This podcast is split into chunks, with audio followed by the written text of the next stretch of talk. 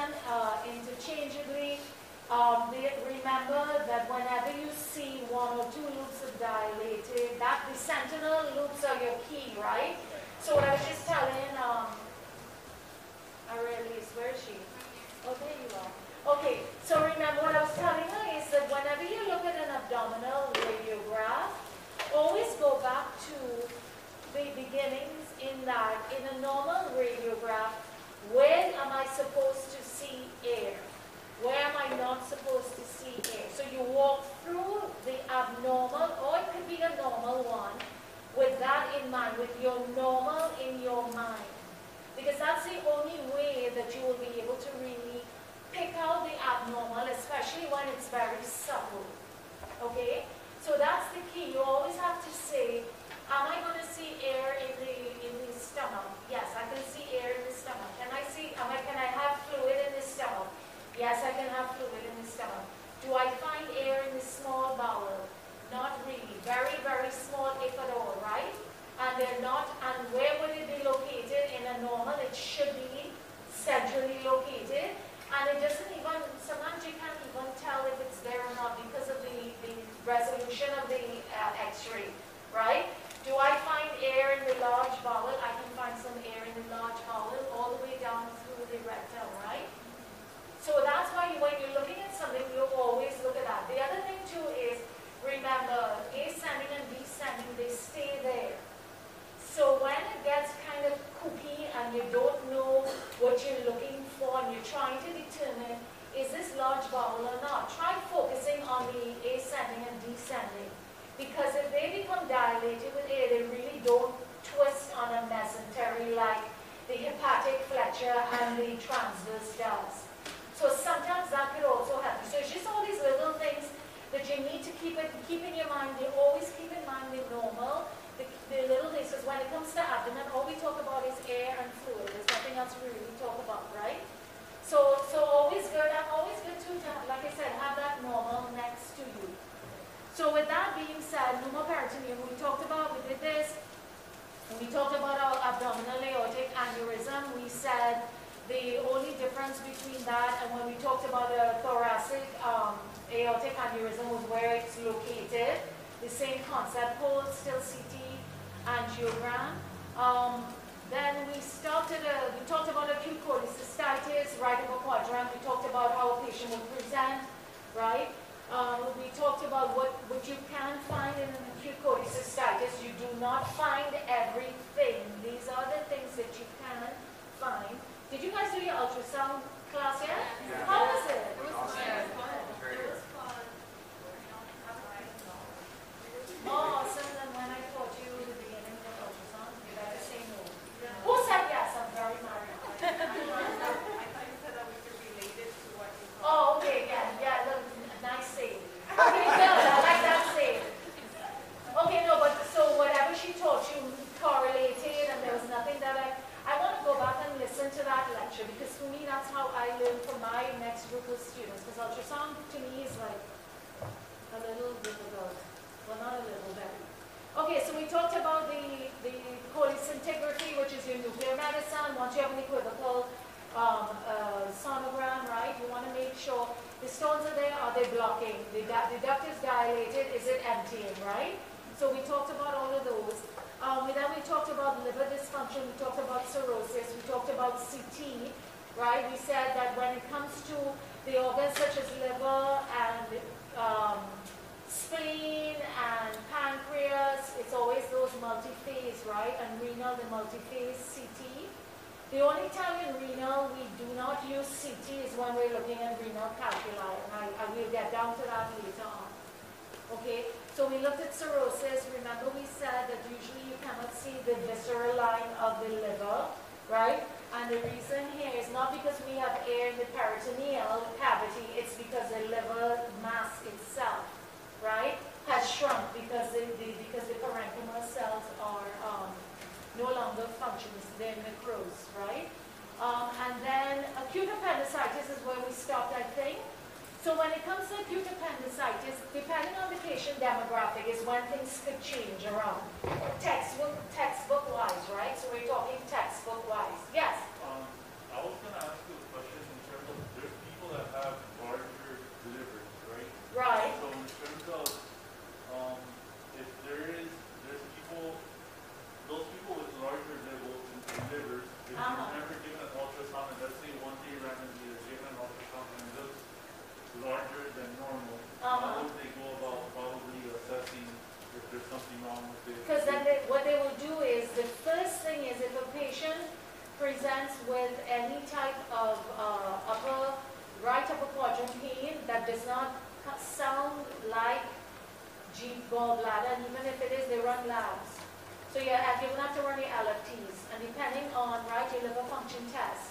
So the labs will tell you, okay, maybe we're dealing with hepatitis, maybe we're dealing, because depending on which labs are out of order, right, and you also have the patient history. So when you have a patient's labs that correlates a patient who drinks, you know, their drinking history, basically alcoholism, that's when then you start along the line. So remember, radiology is a piece of the puzzle. So, and, and the thing is, with, with regards to size, remember in ultrasound they measure, right? They measure the size, they will also measure the um, portal, right? The portal system, the, the liver has two, uh, so it, it's just a combination of everything. But does that answer your question? And then they will probably do, and if they suspect something like cirrhosis and CT, they'll go to CT for sure so that they can get a 3D, a more idea, a larger picture of what's going on and what's going around next to it in the, in the abdominal um, cavity. So, um, any other questions before uh, related to any of those? No? Okay, so acute appendicitis, right? Like we said, depending textbook-wise, um, and depending on the age of the patient, the patient's demographics. So your adolescent and your adults, they will do abdominal and pelvic CT with contrast. Okay? If you have ch- children, they will try the smaller, you know, younger kids. They will stick with, they'll try and stick with sonography.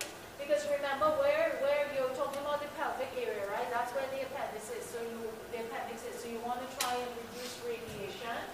And once again, if you're pregnant female, right, either ultrasonography, or if it is that they, they do an ultrasound and they, it's equivocal and they really need more information, then they could do MRI. Okay, soft tissue, remember, there, it's really good with soft tissue, no, no, not, um, no exposure. So what do we have here? This is a, a image, actually from your textbook, right? When it comes to the appendix, remember it's a, a sac, a blind-ended tube, right? And it's actually not supposed to, first of all, you're not even supposed to be able to see it, right? Um, if you do see it, you're not supposed to have those, you know those white lines and you see how enlarged it is? That's inflammation.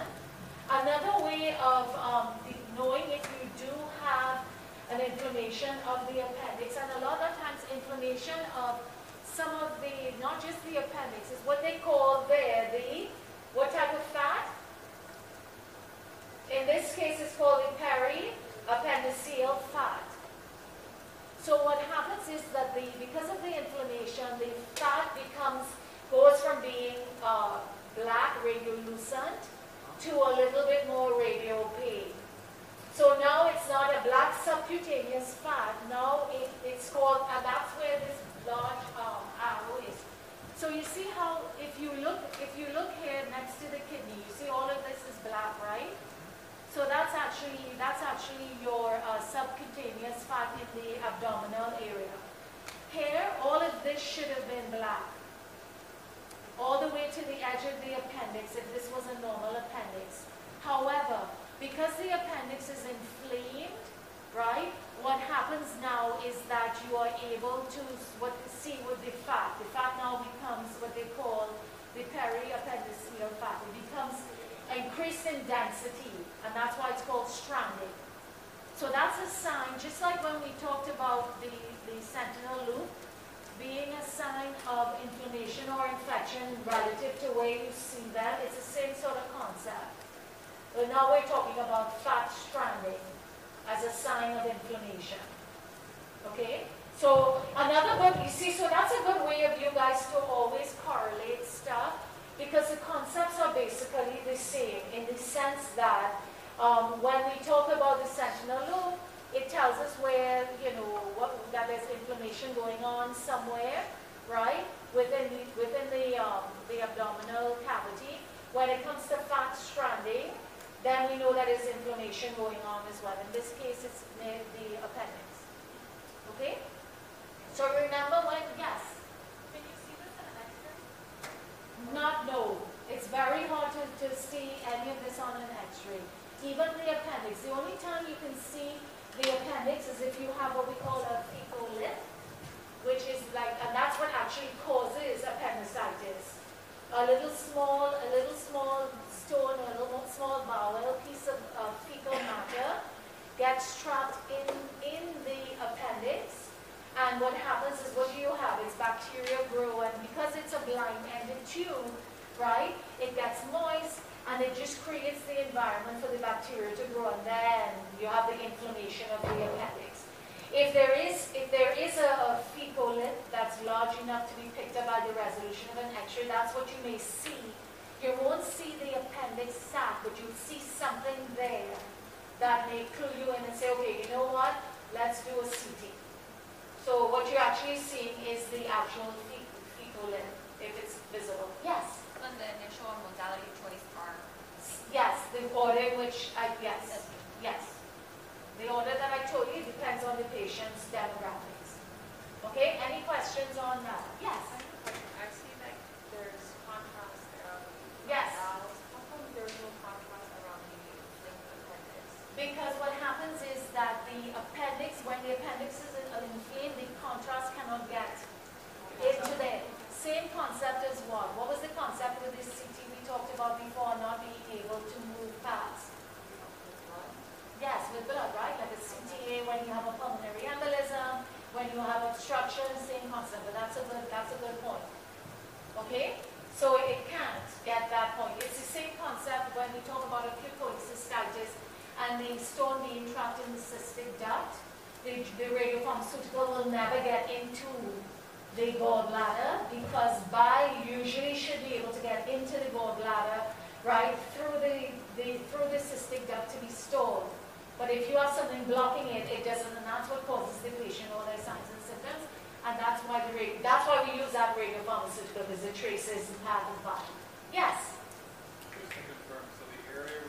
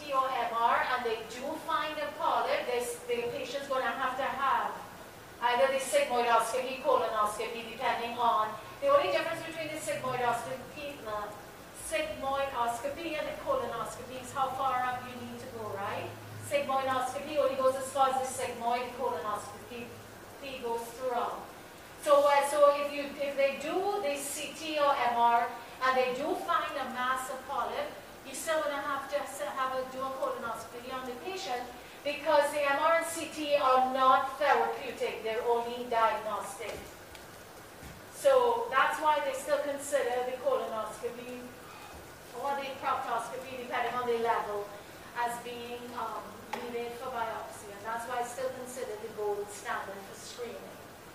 Okay? So the key is that you can only diagnose, you can't, you can't treat.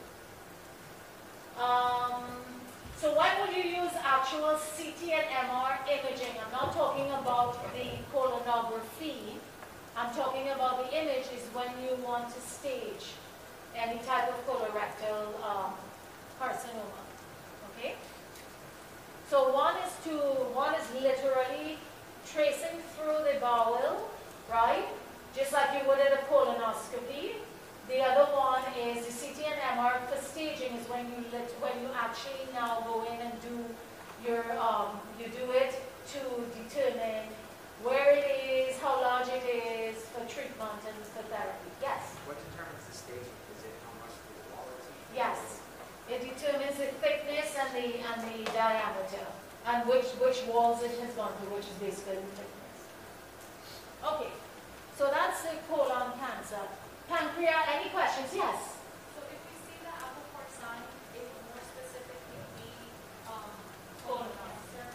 Yes.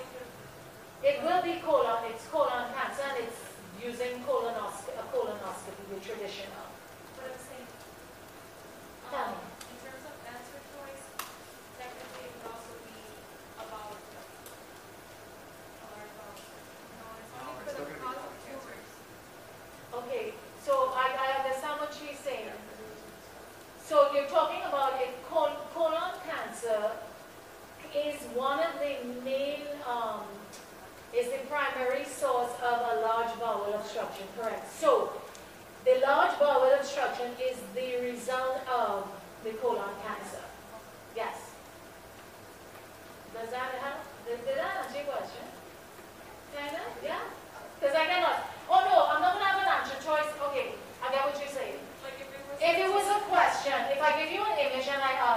what is what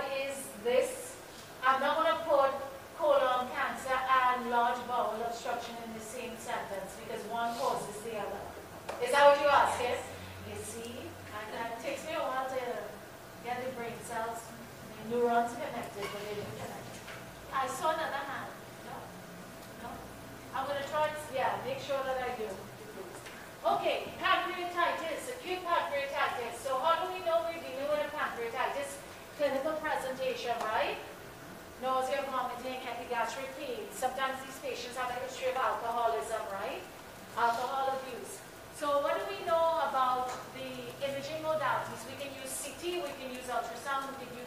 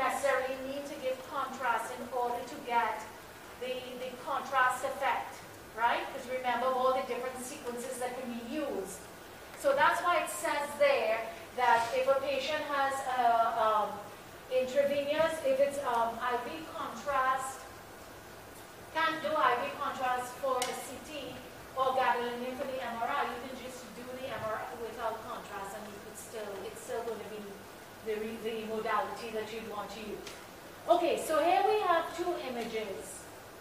Yes, So initial, initial modality of choice is CT, will be CT with contrast, yes. not multiphase, CT. CT with contrast and the multiphase CT can be used interchangeably because one, whenever you, you're looking at organs, right?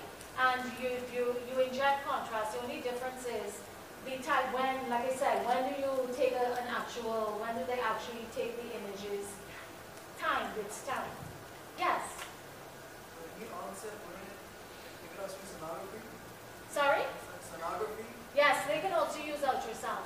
But for you to get the most comprehensible initial assessment, it will be, they'll go to CT.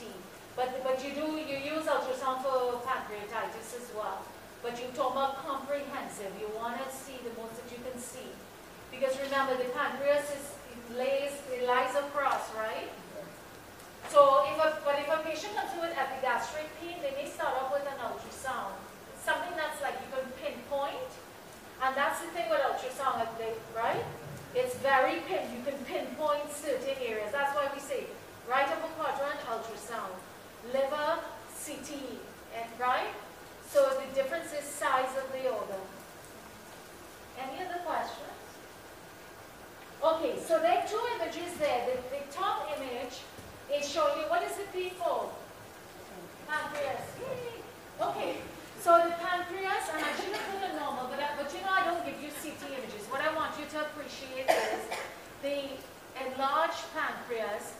And what do you think these two arrows are telling us? Because this is the outline of the pancreas. What are those two arrows? What, what is this and what is that? Yep, fat stranding. Remember, remember um, inflammation. So this is your equivalent of your sentinel loop. These are the equivalent of your sentinel loops. So you see how there's the white in between? That's your fat stranding. It should not, it shouldn't look like that. And then where the arrow is, it's, it's fat, that's your fat stranding. Um, the, the, uh, so the arrowheads and the long white arrow is fluid collection. I just want, I mean, I'm not going to give you this and ask you what is the arrows, right? I just want you to appreciate the fact that inflammation, right? Inflammation of organs like the appendix and the pancreas has the equivalent of fat stranding. So if anytime I say, if, you, if that word fat stranding comes up descriptively, then you know we're talking about an inflammatory process. Okay? Um, and what do you think these white things are? This is still the pancreas. Calcifications. Chronic pancreatitis. So in chronic pancreatitis, calcifications are very common, right? In the acute phase is when you will have the fat stranding, the, the inflamed pancreas, so it's going to be a adenitis, right? So that's the difference between the two. So chronic is at the bottom and acute is at the top. Okay, so the difference between the image at the top and the image at the bottom is what, the image at the top is acute pancreatitis. The image at the bottom, all the white that you see are calcifications, and that's in the case of chronic pancreatitis. Presents, can present with these um, calcifications in Okay, so the next slide talks about a pancreatic adenoma. What do you think is the, is the initial, what am I saying is the initial um, imaging modality? No, sonography. Why is it, why is it sonography? Because in this case, right, in this case, the patient's presentation is going to be different. You're not gonna, you're not gonna have the patient who comes in with the, um, with the, the history of alcoholism and so forth, because usually patients who suffer from an acute attack of pancreatitis. Sometimes there's that, that there's always that, uh, not always, most of the time there's that in the history. The other thing is that you want to look, you're looking at a mass and you don't know the size of the mass. So, you know, so in this case, initially they would use ultrasound, right? For our pur- purposes, initial workup of abdominal pain for suspected obstructive jaundice. Why? Why for obstructive jaundice? Because remember with ultrasound, you can look at the diameter of the ducts. So it can give you a better idea of is it, is it wide, large, wide enough, narrow enough to cause an obstruction. So just think of the pancreatic ad- adenocarcinoma like we think we talked about with the gallstones, with, right? Where um, the initial will be sonography, and then if you want to stage, right, CT of the abdomen with contrast is your preferred, or you can do MRI. Okay, so the preferred between CT and MRI is your CT for staging. So that's pancreatic. So what do we have here? This is actually the, the um, adenoma, the pancreatic adenoma, and this is just necrotic tissue in the middle. That's why it's black with air. So you notice it goes black, right? Totally necrotic, and then this is a darker gray as the tissue around it is not as necrotic as in the center. And then this is just the actual mass itself. Where, where's my little cursor? And then these two are just your the mesenteric. Those are just veins and arteries, the vein and the just showing you that they haven't been affected by that. So the blood supply hasn't been affected. And then here, this, this is your pancreas. So it looks sort of ratty and eaten away, right? You see there's no smooth, it's not a smooth um, organ like it usually looks. This is an insuloma. So this is actually um, going to going to cause um, a lot of a lot of what? Insulin does what? Affects the glucose levels, right? I mean, so this this insuloma itself creates even more changes, even more level, higher levels of glucose than what um, any other mass that you would find. So that's pancreatic ad- adenocarcinoma, initial sonography, right? And then CT of the abdomen is is um, with contrast is preferred over your MR when you want to stage the actual adenoma. So this is just memorization work, because I'm going to give you an image. Any questions? All my little sleepy heads. Okay, yes, in terms of that insulinoma, yes. or wouldn't that just, you know, decrease the, the blood sugar levels, right? It's, uh, It depends on the, because the, what, what is an, what would an insulinoma do? it'll make us think about obesity, right? It could do that, and then it will have what? And it can have a negative feedback, but it all depends on the size of the insuloma. Right? Because even the negative feedbacks will shut down depending on how much, how much is, how the, the size of the insuloma. Yes? So what you're saying is that the insuloma would probably trigger instead of once it starts uh, causing so much decrease in insulin, it will just stop it, so we would see an elevated uh, blood glucose level. Yeah, because it's going to create that whole negative feedback and the whole shutdown. Do you remember endocrinology is not my thing? But that definitely, it, it, it, affects that whole uh, negative feedback system. Because it's tricking the body into thinking something that it's not. Okay? Um, any questions? Okay, so blunt abdominal injury or polytrauma. What, what do you think, what, what is the modality choice? Guess what, it all depends, like we always say, on the hemodynamic stability of your patient, right? So if the patient's hemodynamically unstable, what do you think we're gonna use as your initial? What? X-ray, right? We're going to do portable X-ray, right? So here we go. Unstable patients, radiographs of the chest, abdomen, and the pelvis depending on, because you blood, blood trauma could be anywhere within that abdominal area. You don't know where it could be bleeding to. Okay, so if you have a patient with a suspected intraperitoneal hemorrhage or pericardial tamponade, that's where your FAST comes in, right? Your focus assessment with sonography for trauma. Because now you're looking for fluid, you highly suspect that there is a hemorrhage.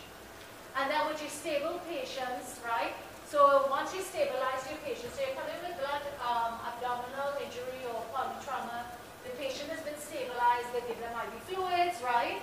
And then what do you want to do? Your modality of choice is going to be CT. You want to do it with contrast or without? Without, because it's trauma, right? Because if there's something bleeding that, you know, that you, because now this becomes your first modality, right? You want to make sure that you do it without contrast. So that's, that's pretty straightforward. GU imaging, we will just talk about renal stones, pyelonephritis, cysts, renal cell carcinoma, and the adrenal masses from a point of symptomatic. So a patient has hematuria. How do you, how do you know if a patient has hematuria? Huh? They tell you they have hematuria? It depends, right? You could have, it has to be gross hematuria for you to know. If not, what do you order? Oh, oh. your analysis, right? I mean, but in a case of, in a case of hematuria, gross, you, you know, you, that's the first thing you do when you look at urine. You do the gross analysis. You look for color, turbidity, you remember all that stuff? You do that stuff. You do that, that gross analysis. Visually, you look for, for the turbidity, the color, the volume, right? What's the other thing? Turbidity, color, volume. Oh my God. The opacity, clarity, clarity, right? So you want to check clarity. Um, so the, so the thing is, when it comes to hematuria, we used to do the IVP. Some places still do IVPs, but with CT, right? They, they, they, they use the CT IVP because you're getting more of a three-dimensional um, ability to process, right? So now you're you're doing you're using the coronal view because that's a view that correlates really to help you with your collecting see the collecting system. But remember, you can reformat. So even though you know, like it says there, there's imaging methods of choice, screening for pelvic, um, cal, calyceal system and the ureters, right? So for the pelvic area, the ureters. Um, thin slice, right? Um, in longitudinal planes because you want to sort of see it the same way as you do see the IVP. Um, but the thing is, um, it's a little bit more, the resolution is better, right? And you can actually get more information and you have the ability to see things 3D. So for hematuria, it's a CT urogram. Can some places, do some places still do um, your uh, IVPs, right, under radio radiography? Yeah, they do. Okay? They may do that first and then go to the CT urogram. Nephrolithiasis. When we talked about nodules in the lung, what do we use? High resolution CT, right? Without contrast. So, same story. Yes? Um, the hematuria, you said that it's a CT urogram? A CT, it's a CT urogram, which is considered the IVP. Oh, okay. Yeah. Oh. It's not, yes. They, they, they call it as, they call it the equivalent. That's why they put CT IVP, because it's the equivalent of the radiographic IVP that used to be and still may be the, the modality that they use for hematuria to check kidneys, the pelvic, the ureters into the bladder. Okay, is that the check for cancer? Does that check for cancer? No, not, it's more flow. Oh, so. So like hydro gas. So, so it's more of the flow. Stuff you put for the. So you injected IV, but that's a good question. So it's injected IV, and then they check the flow through the kidneys, through the pelvis, and they, they can actually see the radiopharmaceutical. Oh my God. We do it in nuclear medicine, that's why I said radio radiopharmaceutical. You can actually see the contrast. And in the pediatric population, they do cystograms, which are a little bit different because with the, within the pediatric population, when you have reflux, right, when you, once you have uh, uh, uh, I don't remember the age group. Well, it could be any any age group, but usually in the I don't want to use an exact year. But what happens is that when when when the pe- pe- pedi- pediatric patients start developing a lot of UTIs, then you want to start looking to see if there's reflux. Because what happens is that the sphincter may not be uh, can constrict as it should. So you get that reflux, and we do nuclear medicine cystograms they do it, um, they can do it under radiology but not for the pediatric population because of the pelvic exposure. It- So if this is basically to, uh, Yeah, what you're doing is that you're looking, you're tracing the, the, um, the urine to see if it's held up anywhere. You're tracing it to see if there's stones. Because remember, if you have a stone, anybody ever have a kidney stone? Nails and kidney stones, that's like your worst nightmare, right? That, they, they say it's like, our equivalent to giving birth. Who of you ever gave birth? And that ain't easy. But for them, it's like their equivalent of giving birth. So what happens is the reason why you do have hematuria is because you have the stone moving through and you have the epithelial lining and you start the bleeding. So that's why they check they check flow to see do I have a stone that's blocking it or and that's why maybe you know it's causing the irritation of the lining and that's why we end up with red blood cells in the urine. Yes. So for patient presentation symptoms, it's not only blood in the urine, you said she didn't like going to the stuff. Oh, okay. So patients, there's no, sometimes you may not be gross, gross blood, meaning that the urine is no longer the straw-colored urine, the, meaning that it's not red, right, because of blood. You can have traces of blood in there, but these patients will usually complain of what? Uh, pain, flank pain, right? The pain usually starts in the, in the lower back area, especially in the nails, and then it would what? Wrap around to the, the pelvic. So just because, just because it says hematuria doesn't mean that you, you're looking at, at blood, you, you know, like red urine. Because you could just have, you know, a few, a few RBCs or it, it, you can't see it to the naked, it's not visible to the naked eye.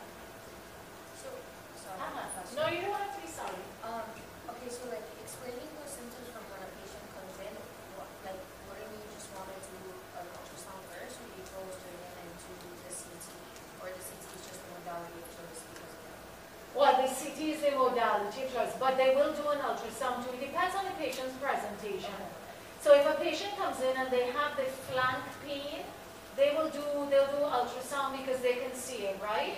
But if, but if the patient is to the point where it is clinically, it's a, it's a definitely stone, a calcium stone, then they, will- they will do the CT. So the key with us here is always to look at what is the method or the modality of choice, because in real life, you can, they will do both, they can do both. Right, and that's why it can, that's why it tends to get a little, um, it, it, the lines are blurred. And the CT that they will do is that They will do, they will do the, um, if there's gross, if there's hematuria, that's the, the, the CT IVP, right? Because remember, um, a patient can have stones, but they don't necessarily have hematuria. So, you know what I'm saying? So if one may not come, doesn't always come with the other. Okay? Thank you. Oh, no problem. Oh, did I cross, did I? I went backwards, right? Modality of choice, okay, all stones are, okay, so you see the advantage of the nephrolithiasis, high resolution CT, um, non-contrast, obviously, because the stones, most of them are radiopaque on CT because they're calcium, they're, I wouldn't like to say calcified because it means calcium, they're radiopaque. So just as you see, so you see here, right? Here, these are your kidneys. The little arrows show you two stones. They look more or less in the pelvis. This is a stone in the bladder, right? Because this is the bladder. How do you know it's the bladder? Because of the level that you're at. So when you see the vertebral body and you see these two little thingies, two, we have two, well, most people have two. Unless, and that's another thing, make sure you know if the patient's ever had, ever had a kidney transplant because when they transplant the kidneys, usually more, it's anterior, they don't transplant posteriorly. Um, and then if you look lower down, the reason why you know it's the bladder is because of this. What's this? Is the head of the? The urine. No, darling. Oh, well, this. Bone, right? It's the head of the femur. So you know you're lower down. So when you see when you see bone, right? That's your little. That's the head of the femur and the pelvic bone. And then look at how cool other image is, which is straight from testis. So there's the stone at a level of where they belong. Level of the bladder. Isn't that cool or what? Y'all should be excited about this stuff. Quarter to six. Okay, CT of the abdomen and pelvic with contrast, memorization. When do we use this, right? In a patient with acute pyelonephritis, if they are complicated. If they're not a complicated patient, meaning that it's not the patient from a patient point of view, a patient presentation, they will do, for acute pyelonephritis, um, they will do ultrasound, okay? But if it's a complicated patient where the patient requires more, more of a, a more information, right? It will be um, CT of the abdomen and. You will never, if you're looking at anything, if you look, it's hardly ever that a CT of the abdomen is ordered only as a CT of the abdomen. It's usually abdomen and pelvis. And usually oral and IV contrast are given except in an emergency situation, obviously, because you can't give a patient oral contrast. Okay? Renal abscess, complicated renal cyst, a bladder diverticulum, and they would use the CT urography, right? It's still CT, right? But now they're using urography and bladder cancer. Why? Because now you're looking at a stamp, right? Now you're focused on the bladder. So that's the difference there. Who, um, who just had diverticulitis and had to have surgery? Pope Francis. He had to do, they had to do a resection. They took out some of his, yeah, they took out some of his colon. Oh, you guys, oh yeah, he is student for watch TV. Who watched The Bachelorette last night? I did. I did. That is so entertaining. I don't know how these people go back to where they used to live. I thought, give me a break. It's a little, you know. I even have my husband. My husband watches it with me. Yeah, I'm telling you. It should be enough. And then he's like, oh, she's going to choose him. Or he's going oh, to choose her. I'm serious. So anyhow, so once again, as a, I don't know how I ended up with Oh, because I was talking about pool. Anyway, so well, I talked about television. I know one has nothing to do with the other, but anyway. So, like we said, CT of the abdomen and pelvis with contrast, acute pyelonephritis in a complicated patient, and then all these other things going on, CT urography, C, uh, CT urography, bladder diverticulum, or bladder cancer. Okay? Um, when it comes to other renal pathology, so what about renal cell carcinoma? Multi-phase CT, right? Of the abdomen and, and pelvis. Why? Because now we're really concerned about the, the we, we're not concerned about flow, we're not concerned about obstruction, we're concerned about the structure, right? Looking at the actual structure of the kidney. That's why it's a multi, a multi-phase CT scan. Same thing with the adrenal mass, either CT or MRI. Usually, like we said, CT is usually first, right? Um, MRI is more expensive. You may not get, you know, depending on the patient's insurance.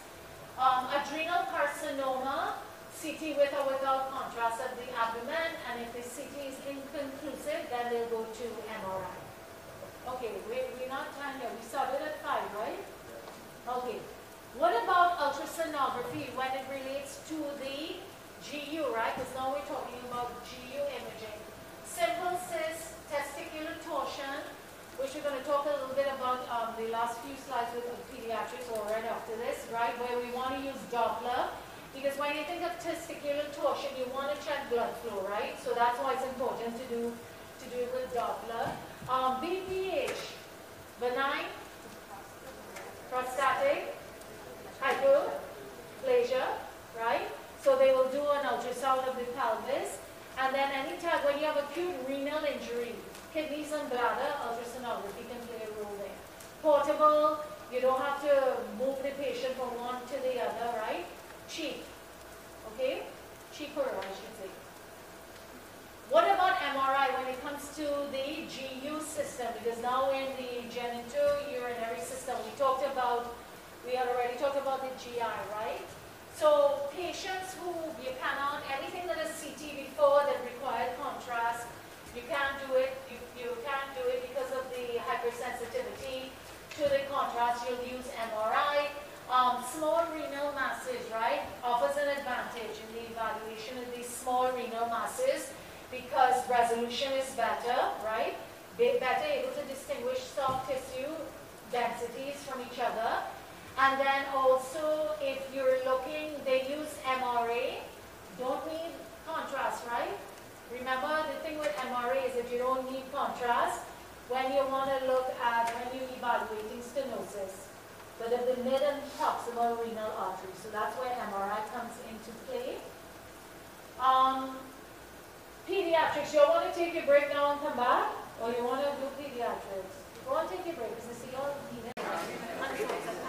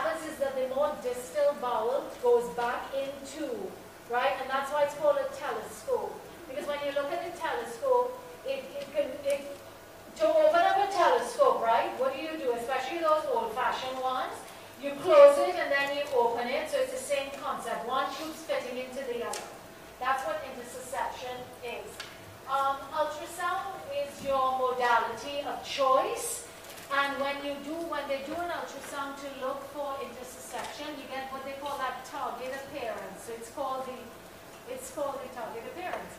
But it all depends. You can only see that target appearance if it's in the transverse plane, right? So it depends on the angle of the transducer. So it is actually a mass that has all these concentric layers, and that should, and that would make sense because if you look at a, if you're looking at the old-fashioned telescope, if you're moving one into the other, when you're looking at it this way, you're going to have the large outer ones going in, and then the smaller circle in.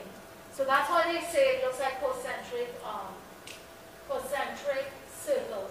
Now, in this, this is an image of, you can tell that it is a, a pediatric patient, right? You could tell from, first of all, the girth of the abdomen, second of all, look at the ribs, how thin. Um, this, this is a patient who has intussusception, and it, and it actually shows it, which is usually not very common in x-ray, meaning that, you know, usually x-rays, the resolution isn't that great, but remember, we're talking about a, a tiny little baby or a, chi- a child that doesn't have as much body fat and so forth. So essentially what you have here is with this, this is where one is telescoping into the other. So this is the ileum and then this is the distal bowel moving in. It does not give you a, as good of a um, representation as the ultrasound does. But how you could look at it is that if you took this patient, you saw it like this on the on the radiograph, and then if you turn, if you turn this whole area here towards you, you would see the concentric rings. So what is the key with intussusception? Telescoping, right? Telescoping of the terminal ileum into the distal bowel and ultrasound is your modality of choice. There may be other, I will look for other images that may show it even better, but um, just know the target appearance on an ultrasound and transverse. Yes? You point to the, target appearance? Can't. The target appearance here, it's in the ultrasound. So here's it, here's the center, you know, like target, you know, like the little red center of target in the outer. So the, the dark area is, is literally the little red center of your top, of target's um, emblem, or whatever you want to call it. Okay? Oh, no problem. Okay, Meckel diverticulum. Meckel diverticulum is a, a embryonic structure that was supposed to have been um, reabsorbed, if you want to use that word. It's an embryonic structure that should not have been there, but what happens is it's the vitelline duct which remains, right? So it's not supposed to be persistent during the embryonic development, but it, it does um, remain. And what happens is that um, you can get um, obstruction when, when it becomes inflamed, right? You can um, you can get obstruction, and the obstruction can only be seen usually on ultrasound or CT if it is inflamed. Now, on CT, because we said it is a duct, right? And when the duct becomes inflamed, now what you have is a blind end. It's almost like the um, like the appendix, where now it becomes blind-ended because it's filled with all the inflammation. Um, what would be a patient's presentation? A 14-month-old presents with intermittent abdominal pain, and this is the key here, the currant jelly stool. Okay, so currant jelly stool means that there's bleeding, right, that's going on, and it's lower bleed, it's a lower bleed. Um, so what they suspect is a bleeding Meckel diverticulum. So the diverticulum can become inflamed, but when it decides to bleed is when you will have the patient presenting with the abdominal pain um, and the, the uh, black, the currant jelly stool, right? Um, what do we what do we order on these patients? Uh, nuclear scintigraphy with pertechnetate. So basically, um, Meckel diverticulum is gastric mucosa, and our radiopharmaceutical is picked up by gastric mucosa. So basically, you just inject them and you just take images to see if you do see the bleeding site. So here we have this little outpocketing on your CT, that's the Meckel, the diverticulum. Remember, diverticulum is an outpocketing, right? We can have diverticulum in the walls of the colon, right? Yes? I just told you about Pope. He had diverticulitis and had to have surgery to have some of his colon removed. Okay, and then this is it just representing on a, a different view. And this is your this is your hepatobiliary.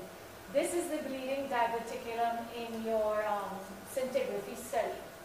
So all of this, this comes directly from your textbook. So if you guys read upon it, it'll give you, you know, a little more insight into it. Testicular torsion. So a patient is a male patient, a six-year-old male presents with acute pain in the right scrotum. That's your clinical presentation. And you, they suspect a testicular torsion and your modality of choice is your ultrasound with Doppler. When, when you have the testes twisting, you can strangulate, right? The blood flow can be strangulated. That's why it's a medical emergency. Um, so if we look at the actual, the one on the right is the one that's normal, okay? This is the testicle, the right testicle has the blood flow and that's why you see the color, it's a Doppler. The one on the left is the one that has no, reduced no blood flow and that's the one that's in torsion.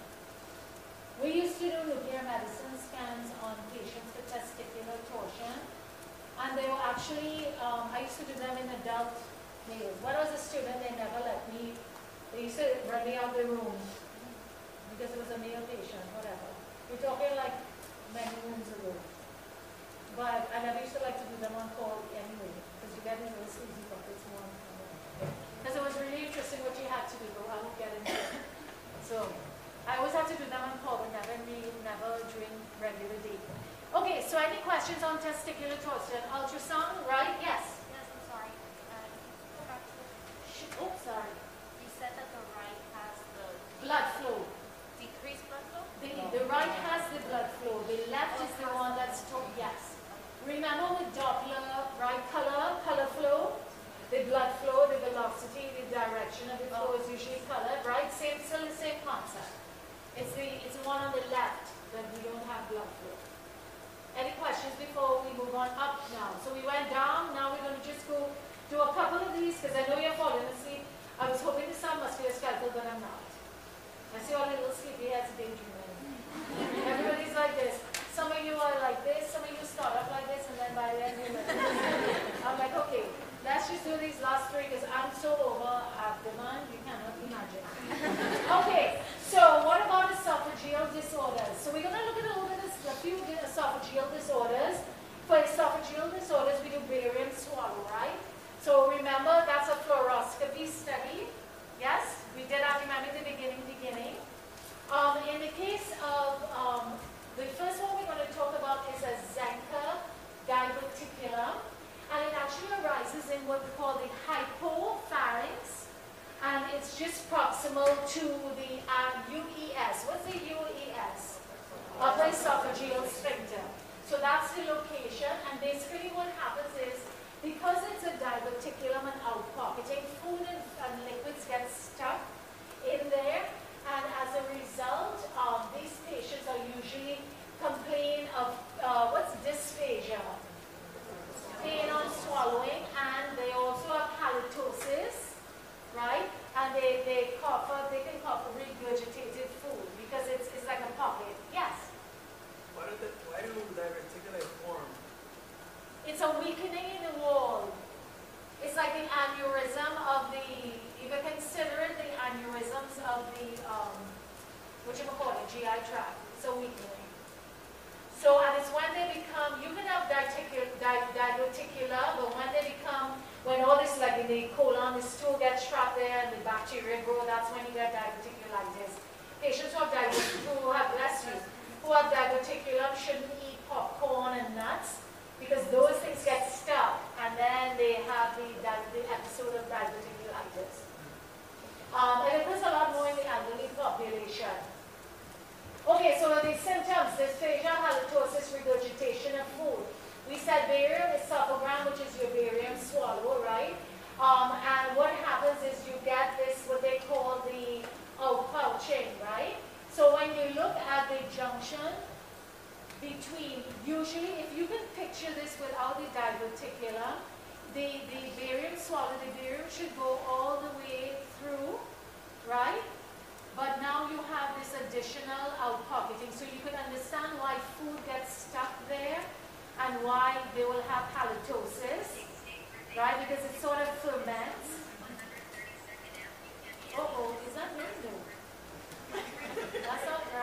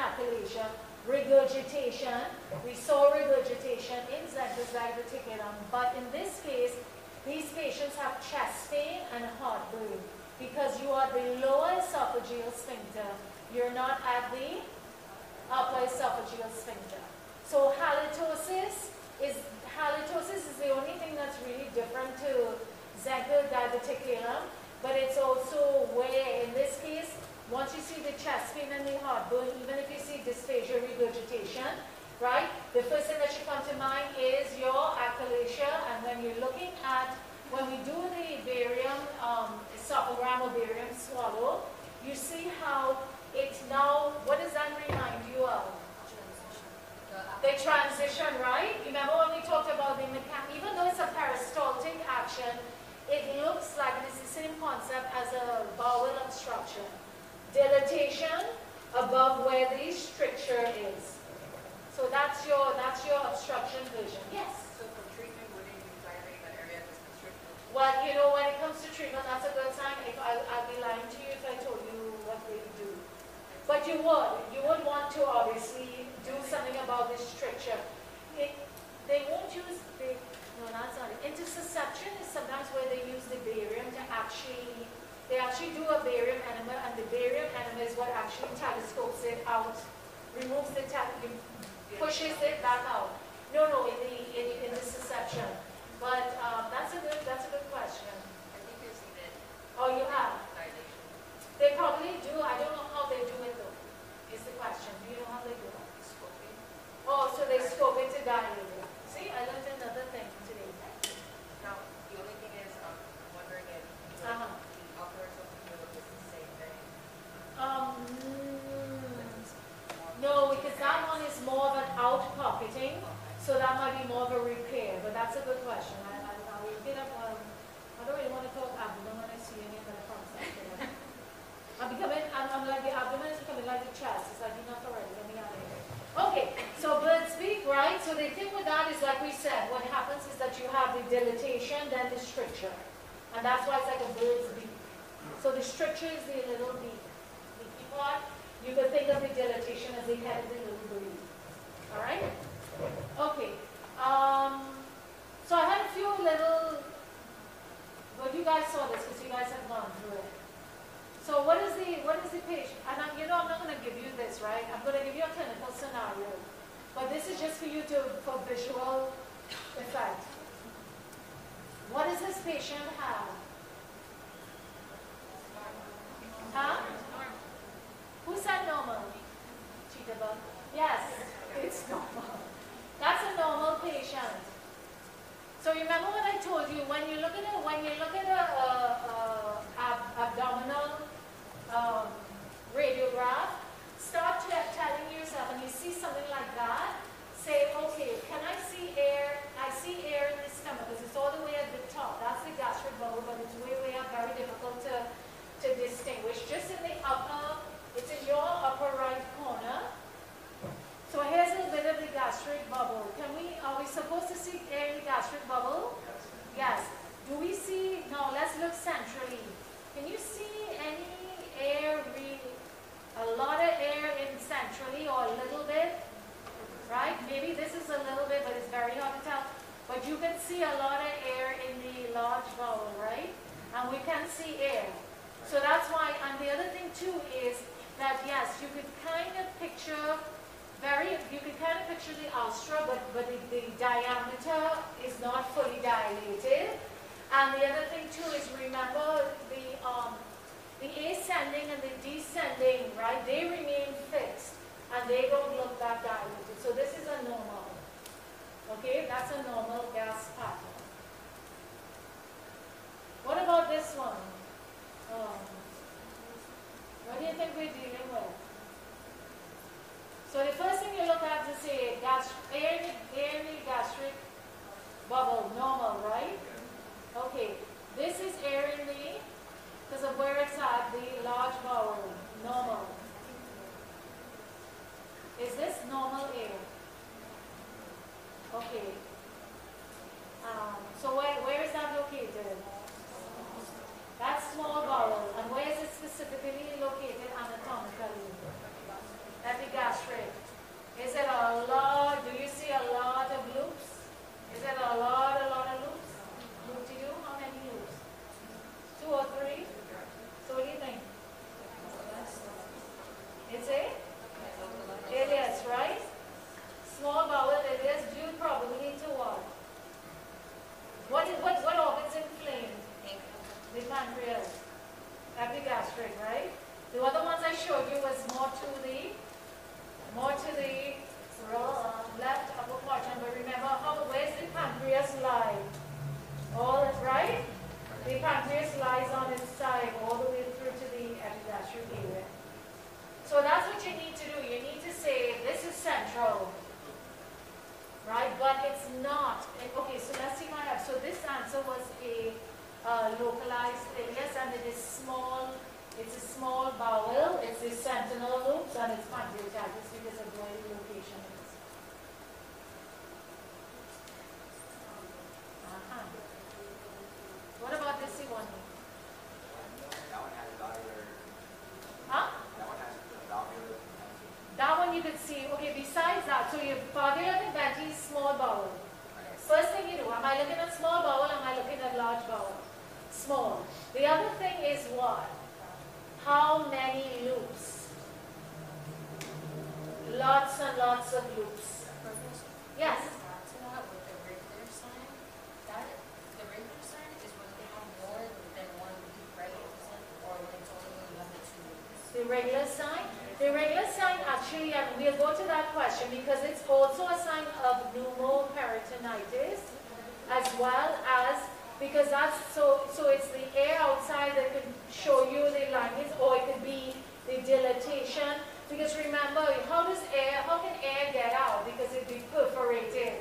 So it depends on where, you know, it could be, it's the air coming out and s- the pneumoperitoneum is supine, and it's also due to the fact that you have the dilatation with it, so it's two. So it's But they the usually outside has- factor and Huh? It's both factors that are causing Yes. it to show the Rigler. Yes, but uh, you'll see it associated with pneumoperitoneum, so would be falciform ligament sign, right?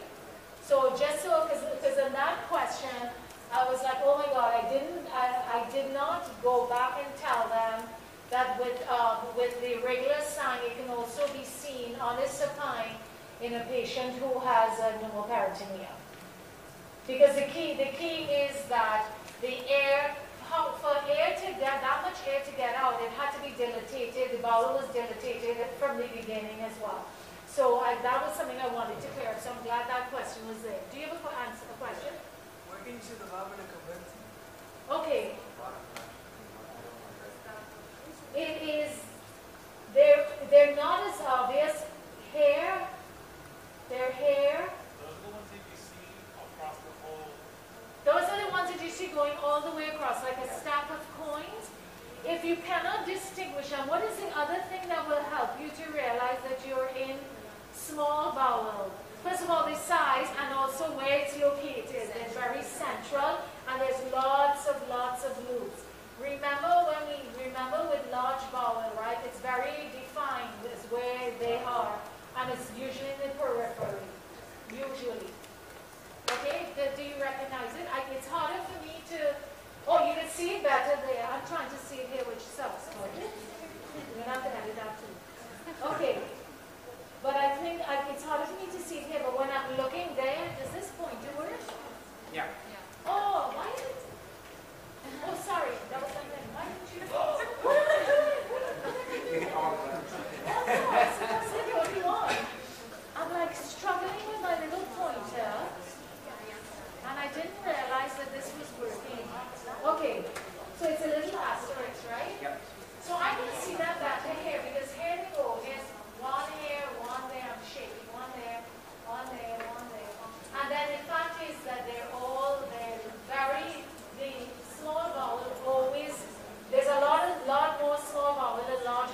always very close together and centrally located. So that's a small bowel obstruction. So that's a Small bowel obstruction. Small bowel obstruction.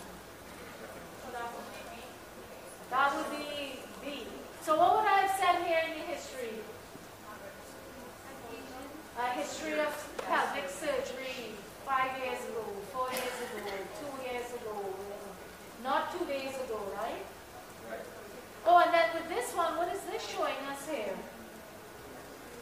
Is this a supine or upright?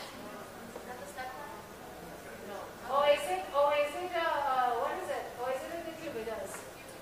Decubitus, what is it showing us? The levels, right? Levels. Okay. With, with small bowel, the transition is difficult to see within this one. I'll be lying to you if I told you, if you did a CT, you'll, you'll quicker be able to. Yes. You, you'll be quicker, you will be quicker able to. You will be I don't know if I spaced out, but Uh. you said it's a small bowel obstruction. Yes. Why? Why? Because of all Why is of it it. generalized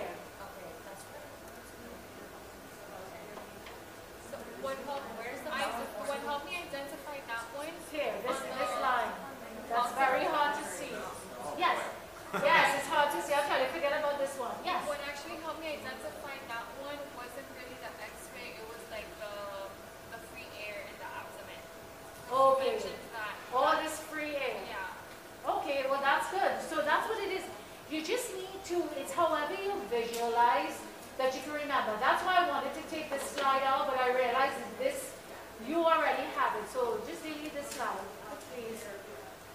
Delete it and delete it from your memory, because that was a bad question. And we already knew what this one is, right? Generalized it. So what would be in that patient's history? Surgery, but when? Recent, recent, recent like when? I recently a week ago, post-op, right? Two to three days post-op, really within days of surgery. Right? Yeah, so you see how we look different. So my suggestion is that when, um, when, thank God, we're done with abdomen. Nothing personal abdomen? I feel like this has been stretching out forever. So, so my suggestion would be, when you're, when you're studying for the exam, have a, a picture of each one. Just get different, each different one. Large bowel, small bowel, uh, generalized areas, um, localized areas of the small bowel. All of the, oh, look up uh, uh, pancreatitis, ileus, um, pancreatitis, ileus sign, I mean, uh, sentinel loop pancreatitis, sentinel loop, um, what do you call that thing? Acute cholecystitis. So you can kind of look through and see, okay, let me see the location. Is this more here and more there? So that way you can, um, the only way with abdomen is to really put them together because when they are together side by side, it, they, you can tell the difference. Okay, it's easier to, to find the difference. But when you're watching one and then you're reading and then you're looking at another one four slides down, they're all the same. So that would be my suggestion. We know normal, and start looking at some normal ones, and um, Ray was saying the radiology masterclass for abdomen had some really good questions, quizzes at the back. Some of the questions, you know, you it's a little more in depth than what we do because that's really for radiologists. But it's good to get a yeah, but it's good to kind of see what they're asking and, and give you an idea of okay, this is this or this is what that is, and then you, you, your eyes get accustomed to it. Okay? So your exam is next week, Thursday. Okay, I see you guys